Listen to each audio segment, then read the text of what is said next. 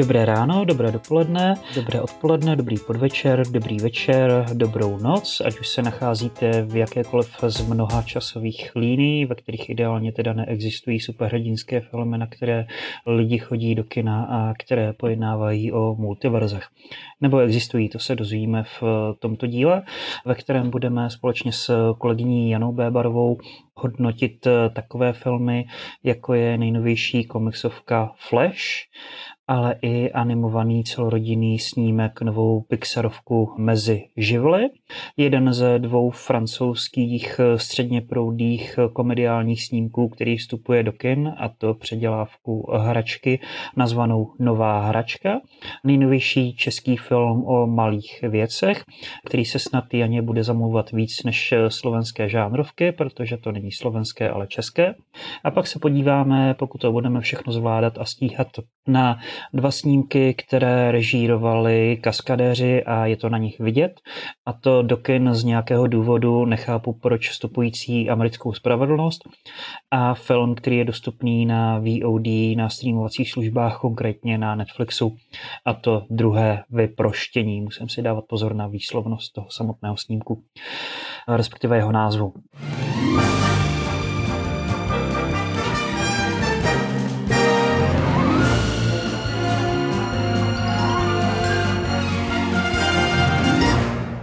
A teď už k Flashovi, kterého jsem viděl pouze já a nikoliv Jana, protože Jana jednak není divačkou eh, superhrdinských snímků a jednak eh, ani nesleduje DCEU nebo DC, nebo jak se to zrovna označuje, protože je to jeden velký mes, jeden velký zmatek a nepořádek. Je to tak, Jano? Nesleduješ to, viď? Nesleduju, no.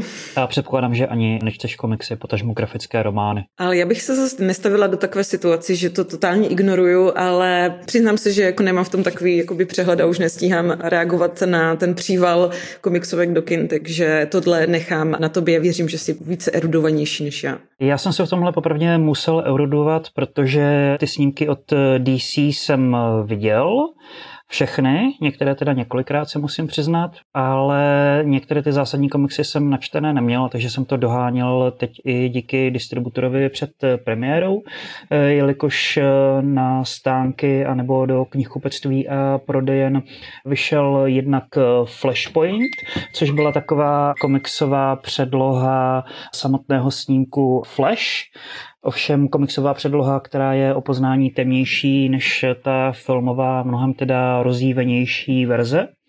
A taktéž před premiérou snímku Flash vyšel komiks, respektive sbírka několika sešitů Flash nejrychlejší muž světa, což je komiksová série, která se odehrává před tím samotným snímkem ale není to nic zásadního, co byste museli načítat, abyste opravdu pochopili ten samotný film, protože v tom komiksu jsou akorát prokresleny více vztahy mezi Flashem a Batmanem. Je tam uh, uvedené, jak se Barry naučil fázovat a také tam nastolen motiv, respektive téma obětování, sebeobětování, nebo otázka toho, nakolik uh, jedinec může být sám za sebe, ale nakolik to může ublížit nebo ohrozit rozvíjet tu společnost nebo více lidí, než je eh, jenom on. Ale říkám, není to nic zásadního, co byste si museli vyloženě načítat před tím samotným snímkem. Není to jako v případě pokračování Matrixu, kde jste se bez nějakých těch eh, rozšíření, takzvaně transmediálních rozšíření, vyprávění napříč médií neobešli. Ten samotný Flash eh, byl hodně, hodně hypován před eh, uvedením, jelikož se pozitivně na adresu toho snímku vyjadřoval Tom Cruise a Stephen King, kteří evidentně jako chtějí spolupracovat eh, s tím studiem Warner Bros., respektive Warner Bros. Discovery, jelikož došlo k tomu merži, k tomu sloučení těch dvou firm, těch dvou korporátů. A bylo to uvedené i na Cinemaconu a na různých akcích, kde to mělo velmi pozitivní odezvu. A nakonec ta kritická odezva není až tak pozitivní, a tržby toho filmu nejsou dvakrát dobré. Za první den to, myslím, za otvírák mělo nějakých 25 milionů, přičem se očekávalo mnohem víc. A je to vysvětlované s ohledem na všemožné kontroverze kolem představitele toho Flashe Ezry Millera, jelikož Ezra byl, řekněme to kulantní, jako problémový herec respektive on je někdo, kdo se chce označovat jako they, to jest oni, akorát v češtině se to říká mnohem problematičtěji, takže tady tohle budu ignorovat, ne z důvodu nějaké transfobie, ale jednak s ohledem na to, jak je to obtížné v češtině a jednak s ohledem na to, že Ezra dle mého, na rozdíl od Elliot Page, není trans, ale je to spíš jenom taková psychicky značně nevyrovnaná attention whore. Když to řeknu anglicky, abych to nemusel říkat česky a nemuselo to být vystříženo nebo vypípáno. Jelikož Ezra Miller způsobil velkou řadu problémů v posledních letech a hlavně teda v posledním roce, jelikož na Havaji byl začen za to, že v nějakém baru hospodě vykřikoval a hodil židli, která strefila ženu, byl problém ohledně toho, že vtrhl do hotelového pokoje páru, vyhrožoval jim eh, dokonce smrtí, sebral peněženku a doklady jim, takže ani pořádně nemohli odcestovat. Byl obviněn z groomingu několika mladistvých, včetně toho, že si je nějak eh, nejenom psychologicky podměňoval, ale dával jim i různé návykové látky. A i když něco pro Ezru vyznívalo, řekněme, jako pozitivně, jakože u sebe doma ubytoval rodiče s dítětem, jelikož ten manžel toho rodiče a otec toho dítěte byl krajně problémový, tak eh, u Ezry doma to asi není tak úplně ideální pro ženu s dítětem, jelikož u Ezry doma se povalují různé návykové látky, zejména drogy a údajně tam byla i dostupná nějak zbraň. Takže studio muselo řešit tady tenhle damage control, nakonec to vyřešilo tak, že před premiérou mají ten narrativ, mají to vyprávění, že s Ezra Millerem chtějí dál spolupracovat, pokud se teda dá do pořádku. A Ezra Miller se dává do pořádku, protože se nějak léčí, aby zvládal ty své eh, psychické problémy. Teď už ale k tomu samotnému snímku. Ten film Flash je překvapivě velmi, opravdu jako velmi dobrý. Pokud k němu přistupujete eh, jako k titulu, který ani tak není o těch multiverzech, ale jako k dalšímu filmu s cestováním v čase po vzoru návratu do budoucnosti. Respektive neúplně po vzoru návratu do budoucnosti, jelikož pracuje s cestováním v čase jinak, ve smyslu cestování v čase změní jak budoucnost, tak i minulost a i tu přítomnost, z které se cestuje. Takže je to takový jeden velký ani ne guláš, ale spíš miska špagetky, které je to přirovnáváno. A to znamená, že k tomu cestování v čase se přistupuje značně nadsazeně, odlehčeně, zábavně. To cestování v čase je jenom taková záminka ke hře s tradicemi žánru, k tradicemi vyprávění, k upomínání na různé možné světy, i existující světy fikční, fiktivní, superhrdinské, i na různé tradice komiksu, respektive tradice, z kterých komiks vzešel, vyšel, jako je seriálové nebo serializované brakové vyprávění. A z tohohle si Flash náravným způsobem docela chytrým utahuje. Ukázkovým příkladem toho je třeba úvodní akční nebo řekněme to odborně narrativně integrovaná atrační sekvence, kdy Ezra jako Flash zachraňuje děti spadající nemocnice a zachraňuje hned několik dětí, přičemž jedno to dítě strká třeba do mikrovlnky, aby se tomu dítěti nic nestalo, když dopadne. Takže je to takové utahování si z konvence superhrdinové zachraňují zvířátka a děti. Zároveň je to její přepálení, aby bylo jasné, že to ti tvůrci, potažmo tvůrkyně, nemyslí tak úplně vážně, jelikož je na tom znát ten autorský podíl Christiny Hodsonové, scénáristky, která napsala například eh, Birds of Prey, eh, podivuhodnou proměnu Harley Quinn. Takže podobně kreativně, podobně podvratně se přistupuje k scénáři Flashe nebo k Flashovi jako určité komiksové superhrdinské postavě. Kdyby si změnil minulost, tenhle svět musí zemřít. Změníš i budoucnost. Víš, co ten symbol znamená? Naději, viď? Pomůžu ti porazit Zoda. Kdybych to měl přehnat a kdybych měl použít nějaké přirovnání, tak Flash je v podstatě takový Indiana Jones mezi superhrdinskými snímky. A to v tom slova smyslu, eh, že si je to moc dobře vědomu určitých návazností, odkazuje se to na ně, přepracovává to a je to součástí té hry pro poučené publikum. Takže to nejde ani tak obvinovat nebo kritizovat z toho, že by to byl nostalgia bait. I když ano, je tam ten Batman, kterého stvárňuje Michael Keaton a ano, je tam velká řada kamejí a ano, objevují se tam i některé postavy z alternativních vesmírů nebo z toho, co mohlo být, ale nakonec to studií nebylo vyprodukováno, ať to neprozrazuju úplně ale jde právě o tu samotnou hru, o odkazování se na minulost kinematografie, na minulost audiovize, na možnou minulost toho. A pokud na tohle přistoupíte, tak eh, si to myslím užijete od eh, samého začátku až do úplného konce, protože je to braková jízda, kde nevadí ani ty naprosto příšerné triky, které v některých případech jsou stylizované, aby to odpovídalo teda té respektive subjektivní toho flashe, jak to obhajuje i ten tvůrce a režisér Andy Muschietti.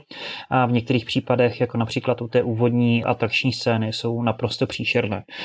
Já si teda Flashe užil, i když na druhou stranu jsem rád, že tady tahle série od DC eh, je už u konce a dojde svého restartu.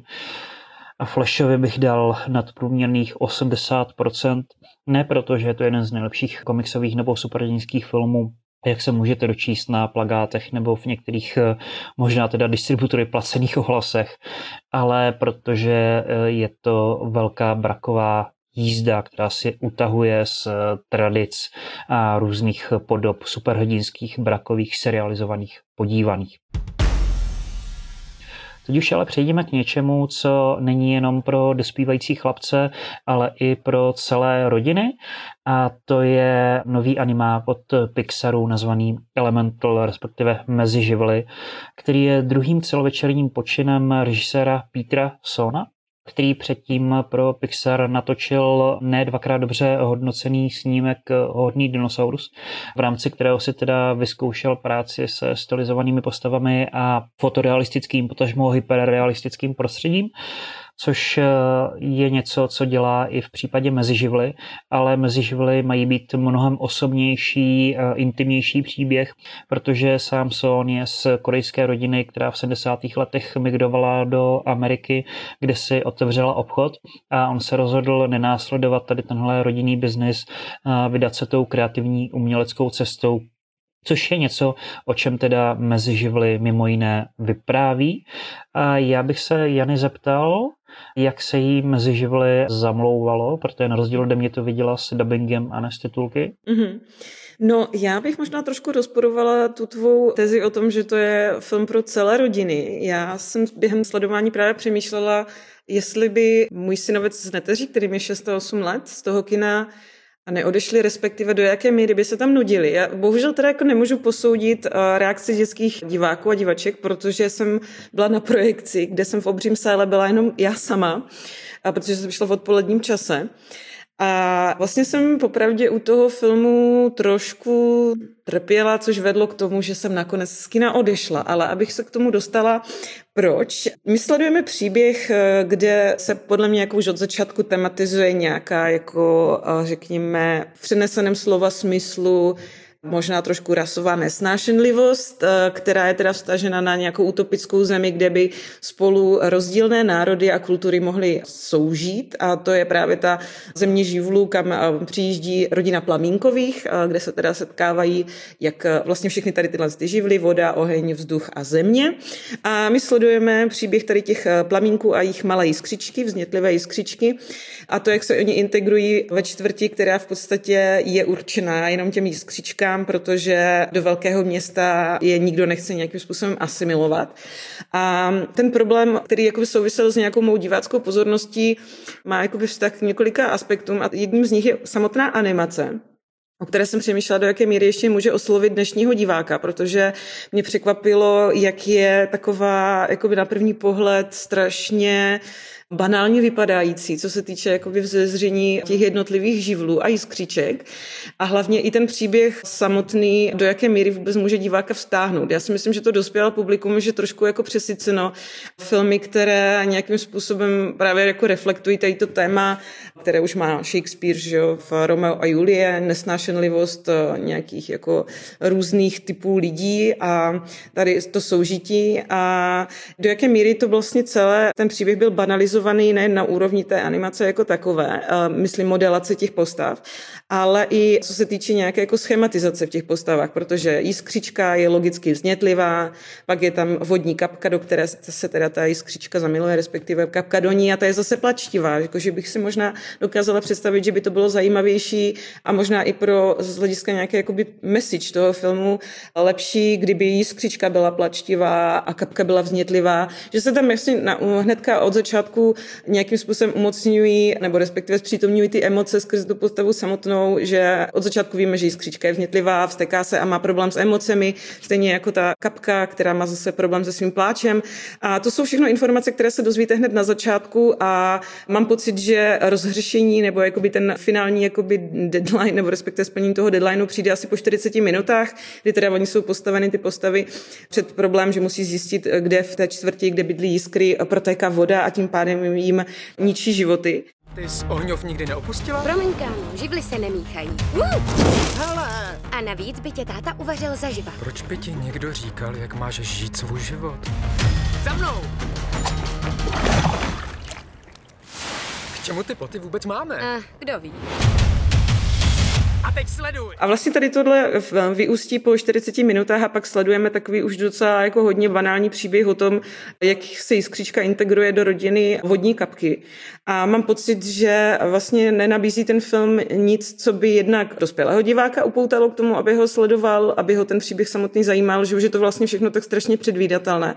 A taky si nemyslím, že to upoutá pozornost toho dětského diváka, pro kterého je možná ta nějaká jako zdánlivá metafora složitější nečitelná a podle mě se v tom jakoby ztratí i ten dětský divák a ten dospělý se u toho bude nudit. A zároveň i u té schematičnosti mám pocit, že nám ten film místo toho, aby jakoby vzbuzoval pocit nějaké, jako že jsou náležitosti mezi různými rasami a jak, jakýmkoliv jako rozlišným lidským spektrem, tak spíše jako stvrzuje určité stereotypy, že jsem takový, jak vypadám a do hloubky to nejde, že by třeba můj charakter byl nějaký komplexnější a že vám v zásadě říká, že vaše emoce se sklidí klidní a budete méně protivný v momentě, kdy si najdete někoho do páru. Takže tady jsem s tím trošku měla problém a to byl důvod i proč jsem v té druhé polovině, která už mi přišla totálně, jakože šla hodně dolů, co se týče nějakého dramatického potenciálu. Proč jsem z toho kina odešla a tím pádem ani jako nemůžu hodnotit a nechci hodnotit procentuálně a můj pocit z toho filmu vyjadřuje to pozadí za mnou a výraz té jiskřičky, která se tváří docela zkroušeně. Možná, že kdybys na tom byla s někým, tak bys neodešla a byla s mnohem klidnější a zamlouvalo se ti to mnohem víc, ale to už se teda nedozvíme. Já s tebou musím souhlasit a zároveň nesouhlasit. Já s tebou nesouhlasím v tom, že by to jako nemohlo zaujmout toho dětského diváka. Naopak si myslím, že ty postavy jsou schematizovány natolik, aby to bylo srozumitelné, pochopitelné a přístupné pro toho dětského nebo dejme tomu dospívajícího diváka, protože to publikum dokáže rozklíčovat, že se vypráví nějak o jinakosti, odlišnosti, v tomhle případě teda spíš rasové a etnické. A to podle mě jako moc hezky odráží i výborná hudba, soundtrack Tomase Newmana, který do té své kompozice zakomponovává řadu různých eh, etnických rasových vlivů, indických, eh, afrických, irských a dalších. Takže se tam nepracuje jenom s jednou rasou, jednou etnicitou a není to v tomhle stereotypizované, aspoň jako v tom soundtracku Thomasa Newmana. Na druhou stranu, ano, souhlasím s tebou, že je to nějak eh, schématizované a předvídatelné, co se týče toho samotného vyprávění a že to zásadní se rozřeší v podstatě do první hodiny, a pak už se jenom sleduje poměrně jako omšela vyprávěnka o protikladech, které se přitahují, dávají dohromady a odbourává se nějak protivenství toho jejich blízkého okolí. Proto se to chce zaměřovat na zkušenost migrantů a na vymaňování se ze stereotypů svých rodičů a o hledání vlastní cesty druhé generace migrantů, která už se narodila do té země, respektive když tam přicestovala, tak byla moc malá na to, aby se zžila s tradicemi své původní země. V tomhle, teda v té druhé polovině, je to další schematická Pixarovka, jakých byla už řada a myslím, že Pixarovky by měly obměnit ten model postavený právě na vyprávění o dvou postavách, které jsou protikladné a pak zjišťují, že toho mají víc společného a myslím, že ten model není ani dostatečně obměňován v jiných snímcích, kde se to rozšiřuje na nějak týmové vyprávění. A popravdě si myslím, že třeba taková proměna, která taky eh, od Pixaru pojednávala nebo vyprávěla o zkušenosti migrantů a druhé generace migrantů, tak mnohem lépe zapracovávala třeba otázku dospívání a s tím spojených věcí ohledně sebepřijímání, přijímání svého těla a tak. A tady narážím na jeden z dalších problémů, které mezi živly mají, a to je ten, že ono to chce být o jinakosti, o přijímání jinakosti a o smazávání rozdílů, které jsou etnické, rasové a v té druhé polovině především třídní a generační, ale není to o jinakosti, řekněme, jako genderové nebo queer. Takže samozřejmě tam musí být stvrzován ten heterosexuální pár a to hned několikrát v závěru, což by se dozvěděla, kdybyste to dokoukala. A je tam teda jedna vedlejší queer postava, kterou lze v jedné scéně velmi snadno vystřihnout, případně předabovat, aby to nerozrušovalo publikum v méně demokratických zemích. Překvapuje mě, že i když jsme v méně demokratické zemi v tomto, tak u nás to nebylo vystřiženo, případně předabováno ale myslím, že i tak to bude nebo může některé lidi takzvaně triggerovat, až se z nich stanou takový plamínci nebo ohňové živly. Ale myslím, že ta předvídatelnost je daná i tím, že tvůrci se inspirovali filmy jako Hádej, kdo přijde na večeři pod vlivem úplňků nebo Amelie Montmartre. Takže pokud znáte tady tyhle díla, tak vás mezi živly ničím nepřekvapí. Na druhou stranu mám za to, že ta kombinace na jednu stranu worldbuildingu, to je zbudování toho světa příběhu a na druhou stranu storytellingu, toho vyprávění v návaznosti na téma, je zvlášť té první polovině velmi dobrá. Je to sepjaté a poznáváme ten svět příběhu spolu s postavami, spolu s vyprávěním a spolu s tématy a motivy, které jsou na to nabalovány. A pak už v té druhé polovině je to teda jenom přivětelným způsobem dovyprávěno. A za mě ale i tak eh, poměrně jako nadprůměrný snímek, hrozně nadprůměrná Pixarovka, která to schytává, protože do se dostávají mnohem povedenější animáky, jako třeba poslední Spider-Man napříč paralelními světy.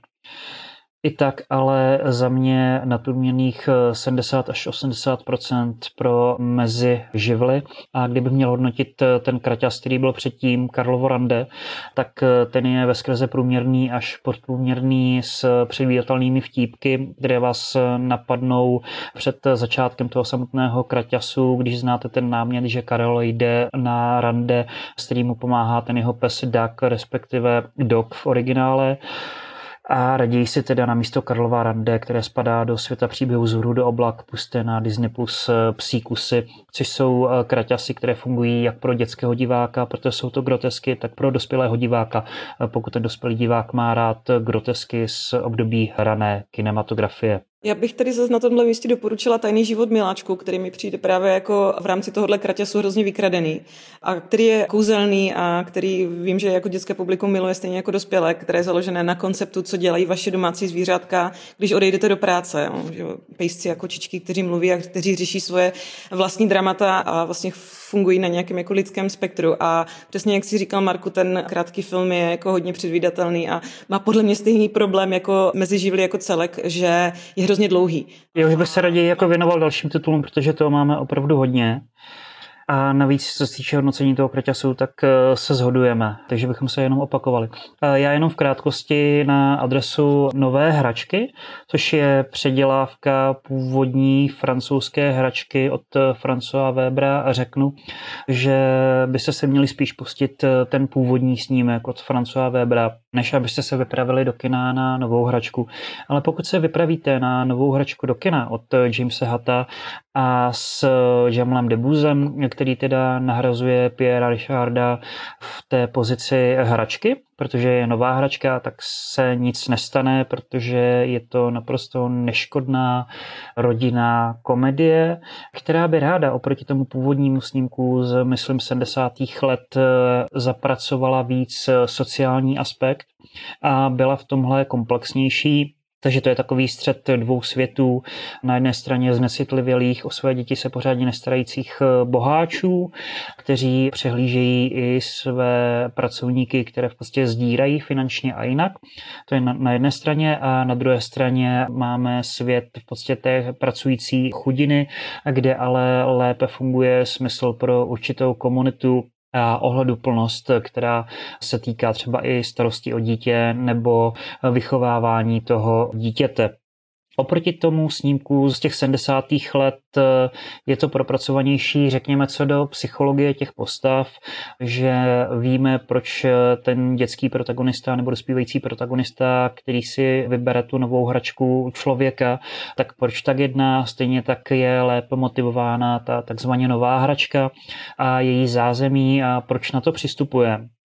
A vnáší se tam ještě otázka nejenom třídní, ale řekněme i rasová, etnická a od toho odvislá jako segregace nebo taková jako částečná segregace ve francouzské společnosti.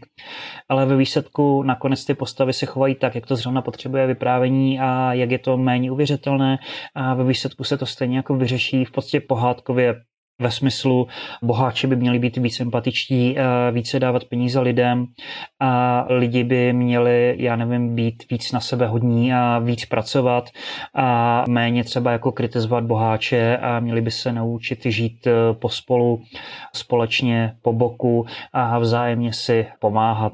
Kdo to má být? No, moje nová hračka. Cože, jak to myslíš? Budu ti říkat Ginter. Nejsem žádný Ginter! Způsobenou újmu vám nahradíme. Nejde o peníze. Naschle. Denně 2000 eur. Našel jsem svou práci snů. Mám svýho soukromého řidiče. To je jako poselství, to je message, které funguje, s kterým se dá souhlasit a které je samozřejmě jako vylhané eh, pohádkové, protože takhle to ve skutečnosti bohužel nefunguje. Pokud ale máte rádi teda Jamala Debuzeho, kterého můžete znát z Amelie z Montmartru nebo z vedlejších úloh v Asterixovi a Obelixovi mise Kleopatra či olympijských her, tak si novou hračku dejte a myslím, že by neměl uškodit eh, ani ten eh, český dubbing, eh, protože distributor, myslím Film Europe, láká na novou hračku skrze ten dubbing a skrze třeba rozhovory s dabéry ve vybraných pražských kinech. V těch jiných samozřejmě ne, protože v České republice funguje jiná regionální segregace, než že by fungovala opravdu ta rasová etnická takže bych teda nové hračce dal průměrných 60%. Eh, Je to snímek, který pokud se na něj vypravíte do kina, tak eh, to žádná škoda nebude. Možná takhle da finanční v době inflace a pokud ho zhlednete někdy později na streamovací službě, tak se taky nic nestane, je to neurážící podívaná, ale spíše si doplňte tu původní hračku od Francova Webera. Jenom bych teda dodal, že je to rozhodně lepší než ta americká předělávka od Richarda Donnera, ve kterém hrál Richard Pryor. A to je asi k nové hračce všechno. A teď už se přesuneme k novému debitovému českému filmu o malých věcech Denise Šafaříka. Teď na řadu přichází naše reflexe filmu o malých věcech, ze kterého jsem já upřímně velmi milé potěšená a nadšená, protože to je něco, co mi dlouhodobě v české kinematografii chybí, čímž teda jako nechci říct, že by tady takové filmy nebyly, ale když se podíváme na to, co neustále vede žebříčkům návštěvnosti v českých kin, tak jsou to takové ty stereotypy, genderovými stereotypy, obtěžkané romantické komedie. A tady se díváme na konverzační drama, respektive povídkový film, který je sestavený z několika segmentů založený založených na v podstatě dialogu partnerských dvojic nebo lidí, kteří mají eh, nějaký jakoby vztah, kde se řeší třeba eh, matka, syn a nebo právě partneři a který je každý sám za sebe hezky vypointovaný. Je to film, který, nebo respektive ty povídky jsou tak jako orámované, že se jedná o příběhy lidí, kteří bydlí v jednom domě, takže je to takhle hezky spojené a navíc je tam potom finální závěrečná pointa, taková tečka, která nám jakby dopoví, proč zrovna se díváme na tyhle ty postavy. A mně se to líbí v tom smyslu, že se to zaměřuje na takové jako banální všední situace, které nastanou ve vztazích každého z nás a kde se vlastně řeší nějaká jako vztahová dilemata, otázky třeba ve smyslu toho, jakým způsobem vnímá manžel těhotenství svojí ženy a její nevolnosti a jakým způsobem to vnímá z hlediska nějakých svých sexuálních potřeb, to, že najednou žena prostě je zaměřena sama na svoje tělo, a nebo se tam řeší jakoby partnerské problémy u lidí, kteří už se mají dost a stále jsou nuceni nuceni žít uh, spolu. Jaký jsi vybral trest? Pásek.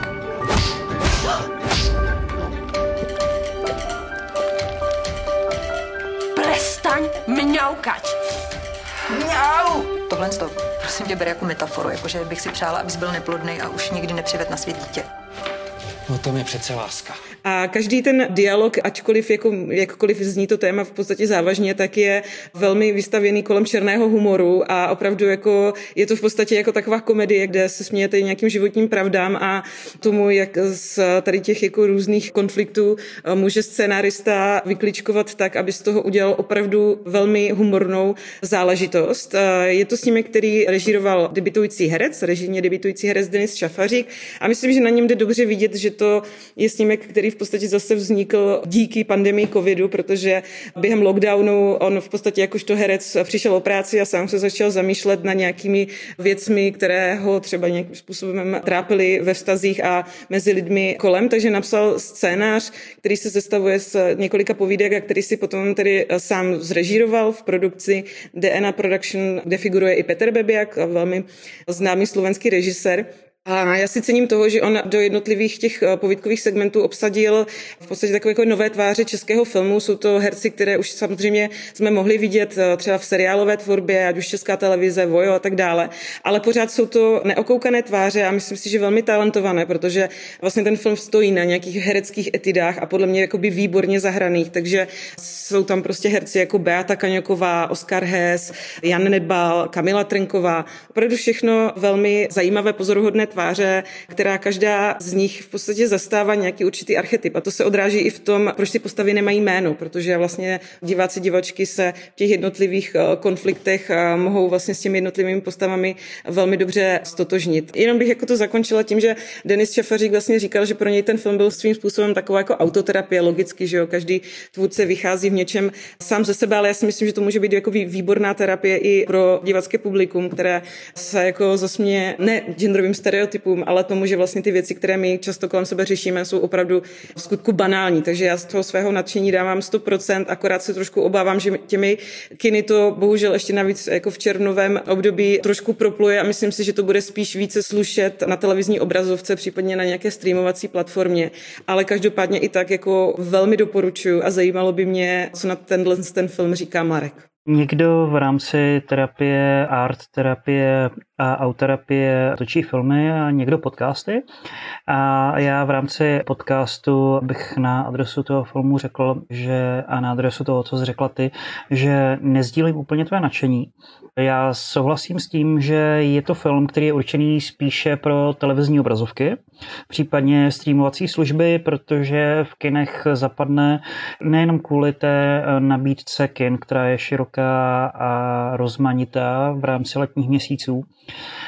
ale i protože to není nijak zvlášť vizuálně nebo audiovizuálně nápadité. Podíleli se na tom teda dva kameramani, Pavel Berkovič a Martin Štepánek, kdy pro Martina Štepánka, jestli se nepletu, to byl kameramanský debit. A Berkovič je z filmů Přání k mání, či Špunti na vodě, anebo Moci mutr o něco zkušenější.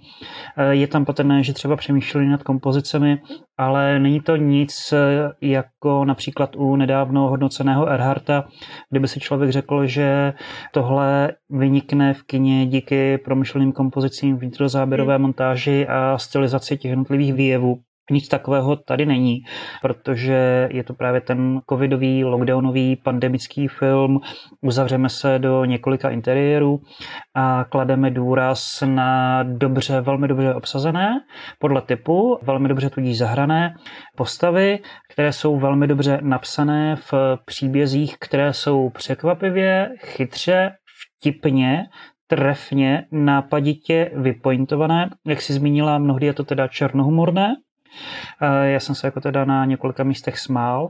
Navíc je dobře, že ty povídkové filmy většinou mývají ten problém, že jsou značně nevyrovnané. A ano, tenhle je teda taky značně nevyrovnaný, ale má silný začátek a silný konec, respektive nejsilnější začátek a nejsilnější konec. Takže to začíná dobře a končí to dobře, tudíž i to publikum z toho může odcházet eh, s tím, že to je jako silný nadprůměrný titul. A navíc titul, který skutečně pojednává o nějakých eh, problémech typu různých podob eh, verbálního, případně až jako fyzického násilí, o různých eh, traumatech a blocích z minulosti mezi partnery, mezi jako lidmi, rodiči, dětmi a způsoby jejich zpracování a rozehrává ty jednotlivé etidy. Někdy je to teda spíš z kategorie, mám tady jako čertu pro bakalářské příběhy a kdy kdyby se to vyhodilo, tak se nic nestane. Někdy je to miniatura, která je vloženě skvost. Já s tím měl trošku problém v tom, že je to právě někde mezi povídkovým filmem a mezi takzvaně jako síťovým vyprávěním. Máme tam jako 12 povídek, prostě nespojených vyloženě těmi postavami. Na druhou stranu je to síťové vyprávění v tom, že je to situované do jednoho domu, kde všichni jsou a že je tam jako nějaké zastřešující téma těch mezilidských vztahů, komunikace, nekomunikace a tady tyhle jako velmi obecné a ze všeobecnitelné a univerzální problémy. A že to lavíruje podobně jako třeba dávnější kuličky, které mi přišly mnohem lépe zacílené, odvážnější a drzejší, jakožto film režisérky o ženách. Tady je to film debitujícího jakožto režisera a scénáristy herce, který je povedený, který doporučuju nadprůměrně na 70%, ale pokud si počkáte na tu televizi nebo streamovací služby, tak o nic zásadnějšího nepřijdete.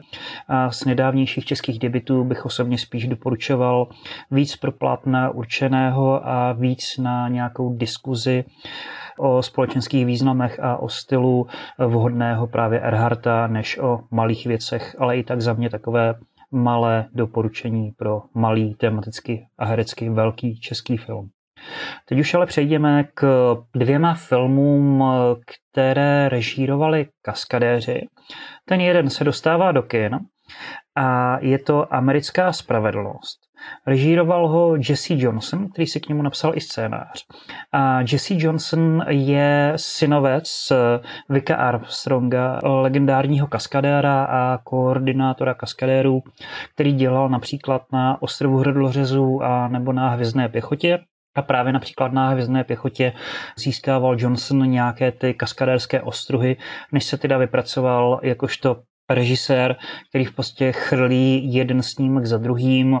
V jednom roce má třeba jako tři celovečerní filmy. Takže si pravděpodobně dokážete domyslet, jak kvalitativní asi jsou. A to se bohužel týká i americké spravedlnosti, kterou, a to je podle mě docela důležité zmínit, ty distribuje do českých kin malá novější distribučka Vertigo International která má sice jako velmi solidní tituly, jako je Art Zapomenutá země, nebo má dobře hodnocené evropské žánrovky jako Noční můra ale vedle toho jsou tam věci, z nich některé jsme hodnotili v předchozích dílech, a věci, které by dělali ostudu i na streamovacích službách, které by před několika dekádami skončily zapadlé na poličkách videopůjčoven někde v další spodní řadě, někde bokem, mimo vystavené taháky a mimo vystavené videotituly, které parazitují na těch tahácích. Týká se to titulů jako Supercella, v zajetí mysli a právě a bohužel i americká spravedlnost. There's two types in this game. Those on a run. Those doing the hunting. V zajetí mysli a americká spravedlnost mají navíc společné to, že tím tahákem je hvězda John Malkovich, u kterého jako nechápu, proč se v něčem takovém objevuje, ale pravděpodobně musí, já nevím, platit nájem, nebo má nějaké jako drahé výlohy, nebo má jako spoustu dětí, které mají děti a chce jim kupovat drahé hračky, ale jako jinak si to vysvětlit neumím, že jako než je to jako placení nájmu. V zajetí mysli má jako zajímavou dobrou premisu, spolupráce jako rangera a jako takového texaského rangera, konzervativního a afroamerické agentky, ale ani tahle premisa jako není pořádně vytěžena. Má to solidní westernový úvod, ale pak se to zvrhne do hloupého, nesoudržného a bohužel i nezábavného Bčka, ve kterém Thomas Jane hraje to, co Thomas Jane hraje ve valné většině věcí, ve kterých jste Thomas Jane za poslední dvě dekády viděli. A je to v podstatě takové Sicario z vyše, případně akademici a akademičky nemají rádi to přirovnání Sicario z vyše, nebo jako něco z vyše. Tak já bych řekl, že je to jako Sicario z Amazonu, protože s Amazonem jsem měl zkušenost, že mi početnou objednávku posílali na několikrát, část z toho nepřišla, část z toho přišla rozbitá, něco mi omylem zrušili, pořádně nevrátili peníze a tak. Takže tohle je v podstatě takové Sicario z Amazonu. Nejděte na to a nekoukejte na to ani na streamovacích službách, ani jinak procenta jsou irrelevantní, ale dobře, dejme tomu nějaký vstřícný za solidní úvod. 30% pro americkou spravedlnost. A teď titul, který ji dostupný na streamovacích službách, ale protože se natáčeli v České republice, tak měl kinopremiéru nebo kino uvedení v Praze, a to slavnostní za účasti režiséra Sama Hargravea, který režíroval první i druhý díl Vyproštění pro streamovací službu Netflix s Chrisem Hemsworthem v hlavní roli. Ta jednička byla tak populární, že jí zhlédlo na 99 milionů domácností během prvních čtyř týdnů, během prvního měsíce. Takže bylo víceméně jasné, že ta dvojka vznikne a pravděpodobně teda vznikne i trojka. Otázkou je, jestli by to teda vzniknout mělo. Co si na to říkala ty, Jano? Tak eh, na rozdíl od toho filmu, který si hodnotil před chvilkou, si myslím, že tohle by si zasloužilo jít do kin, vzhledem k tomu, že to je celé postaveno na atrakcích, efektech a akčních scénách ale tím to pro mě vlastně začíná a končí, protože je to příběh, nebo respektive ten film vypráví příběh, který je strašně úplně jako jednoduchý a nijak komplikovaný v tom, o co tam jde. Zkrátka jde jenom o to vyproštění, kdy se teda znovu setkáváme s postavou Taylora Rejka, kterého hraje Chris Hemsworth a který jakožto specialista na nějaké takové ty složité situace dostane úkol, ve kterém je teda samozřejmě nějakým způsobem osobně angažovaný, opět zase vyprostit nějaké zajatce od někud, tady konkrétně jednu takovou jako rodinku, mámu a dvě děti z vězení v Gruzii, což se mu samozřejmě s jeho týmem de facto hned na začátku podaří a pak si můžete zamýšlet nad tím, o čem teda těch následujících 90 minut bude. Takže si scénaristé vymyslí takovou jako velmi jednoduchou klíčku a důvod, proč teda jako to vyproštění bude pokračovat dál, ale de facto celé je to jenom postaveno na demolici moderních aut a bytů, takže diváci a divačky diváčky, kteří zkrátka jako vyhledávají nebo mají rádi sledovat akční scény a to, jakým způsobem jsou třeba snímané, což tady jako docela efektně si myslím v těch dlouhých záběrech a v nějaké jako, že ta akce hezky vyplyne v, v té scéně v rámci jakoby právě těch dlouhých záběrů a promyšleného vnitrozáběrového střihu tak eh, se jim ten film podle mě bude líbit a bude je mrzet to, že to nevidí v kinech, ale diváci, kteří jako hledají za nějakými takovými příběhy nějaký jakoby přesah, nějakou hloubku, možná větší charakterovou studii, tak se spíš asi budou nudit, protože vlastně ty postavy jsou jakoby předem dané, nic tam jako neprochází nějakou jako změnou charakterovou, nějakým obloukem zásadním. But you survived. You fought your way back just have to find out why.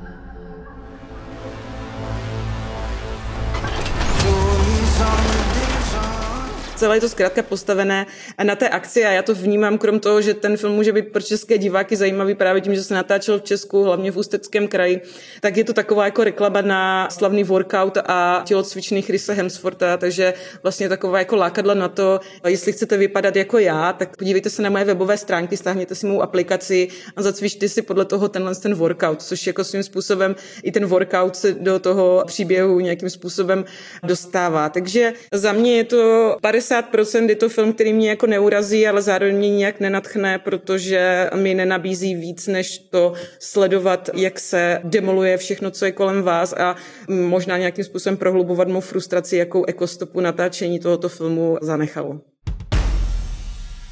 A já bych asi jenom dodal, že pokud chcete vypadat jako Jana, tak nejenom poslouchejte tento podcast, ale sledujte i jeho videoverzi, protože je to i z nějakého důvodu vidcast. A já bych prostě souhlasil s tím, co Jana řekla na adresu druhého vyproštění. A já musím říct, že jsem s tím filmem měl úplně stejný problém, jako jsem měl s tím prvním dílem. protože ono to má výbornou podstatě akční sekvenci spočívající v tom vyproštění, které je zdánlivě na jeden záběr.